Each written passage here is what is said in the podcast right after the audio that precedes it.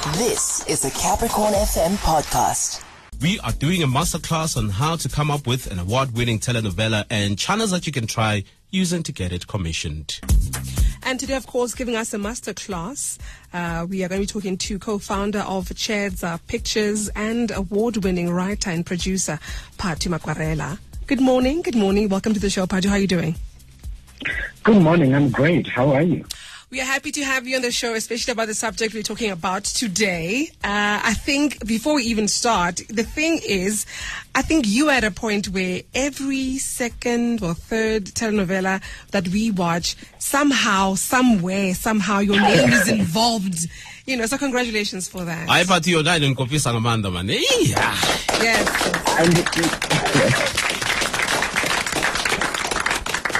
We see you. Thank you. Thank you very much. Eish, yeah no and, and, and i must say um, and I, I know this is not mainly about the conversation but yo mfethu adulting why do you leave us hanging like this? So that you can want more. So that you can want more. this what I mean na I, I, I'm, I'm more interested in the storyline. Yeah sure. Or the cold parts. The other hot steamy parts. No wait. But you know the, the other parts like, Ngithanozwisa, but it's okay. ah, itobuya mara Athi this, keep watching. You see, that there's the secret sauce. But then, Phathu, how do you how do you even think up these stories? How do these stories come to you as a creative? I, th- I think the first thing is, that is, is to understand that screenwriting is a profession, right? In its own, it's a profession, and and how I liken it is that it's like everybody can bake, but not everyone is a pastry chef. So Yeah. I'm a trained screenwriter. So, you know, I have Yeah. a degree. I went and studied filmmaking. So I think whenever people ask me this question, they think uh, uh, the spirit of the Lord touches me and the idea comes. It feels you know. like that. It's it comes across like that. Serious. Or you go to Bali No. for inspiration, and then you just come back and you wow us. You know.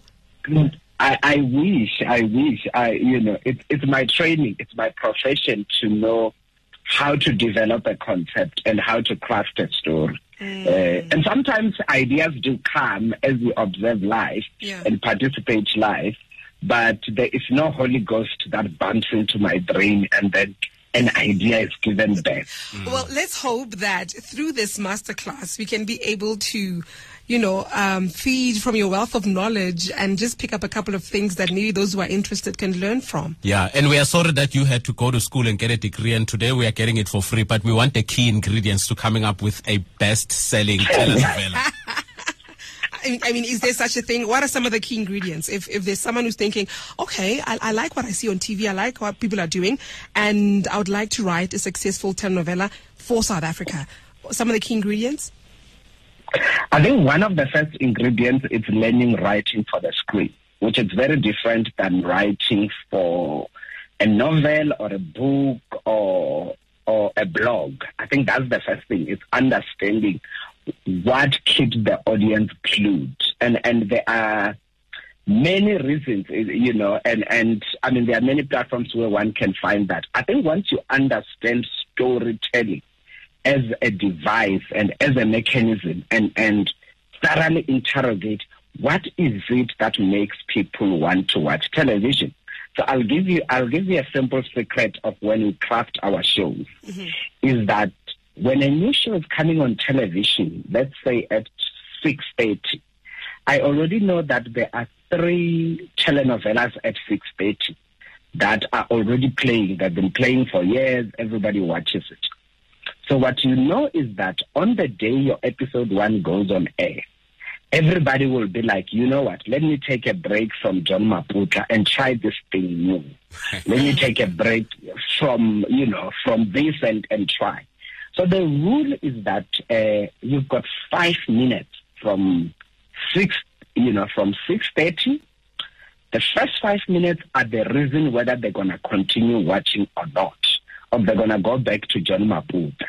So what you have to do in crafting a story is make sure that the biggest drama is in those first five minutes. So that's like before we go to the first ad break. So the question is like, what is the first thing they see? And that scene has to say, stay longer. Now I'm better than the thing you were watching on the other channels. And then the rule is like, by the second scene is like, a viewer has to go like, hmm, okay, okay, I like where this is going. By the ad break, the, how we devise is that you must now be the most trending show in Twitter. You have to have gripped the audience so that they are talking about it in public social spaces where everyone that is watching other shows is going, okay, people are having this single conversation about this thing. Yeah. I need to come, I need to tune into that channel Sure. and watch what is the noise all about. So you have, so those are the technicalities we apply. It's, you kind of know how to grab the audience. All right. Mm, okay, I like Fair that. enough. Yeah. So, say I've written a telenovela, um, and hey, I think it's good enough now for the world to see. Like, and I would like you to get commissioned. What are some of the ways or tricks that one can use? So the first thing, even before you get it commissioned, tell your friends about it. Okay. uh, and tell tell your friends and then watch how they react to the story you are telling them. If they go, oh wow, then you've got a good story. If they then want to tell you what they did last night, it means you need to go back and rework your story. Hey, you know. Yeah. And then once your friends have con- have reacted with joy to your idea, what you really then have to do is so almost every broadcaster has a portal. It's a channel portal where you can log into their website and then submit your proposal. Hmm. And and then they're gonna read it based on your proposal. They're gonna read it. I, I always believe less is more. Yeah. I always think, you know, if you if you can get your idea in two pages, uh, uh, you don't need ten pages to tell a good idea. If you can get your idea in, in two pages, the reader will get it, you know. And if they are interested, they will engage with you, and then you can come and pitch, and and then the process begins. The back and forth, and it's a very long road. The back and forth of pitching between them and you, it's such a long road, but it means they are interested in your idea. Yeah, and when you say it's such a long road, I'm thinking that's where many people can get discouraged to say, oh man, why do these ideas, why do these shows always go to the same people? Why aren't we getting a chance and missing out on the learnings, you know, that they can pick up to better themselves moving forward? So if someone is going through that process of the back and forth, back and forth, and they're feeling a bit discouraged whether their stories will be told, what can you say to them? What uh, what I can say is that uh, if you get discouraged, then you are not meant for television. Because television is the battleground for getting discouraged. Hey guys, uh, uh, before you, before I, I think people were familiar with my name, guys, we had been pitching like like there was a time where we were pitching almost five times in a week. Yeah. for years. Without a yes, right? Mm. For years without a yes, and and you will pitch an idea that you think is very good, and then you get into that, and then they trash it, and they tell you your idea is not good.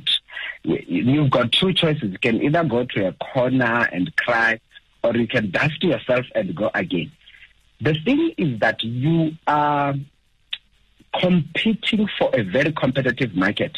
The thing is that audience don't care how hard it was for you to get in there. Mm. And, and and audience, you are asking them to sit for 30 minutes Yeah. of their time, which they can be cooking, they can be helping their kids with homework, they can be streaming something, they can be on YouTube, they can be on TikTok.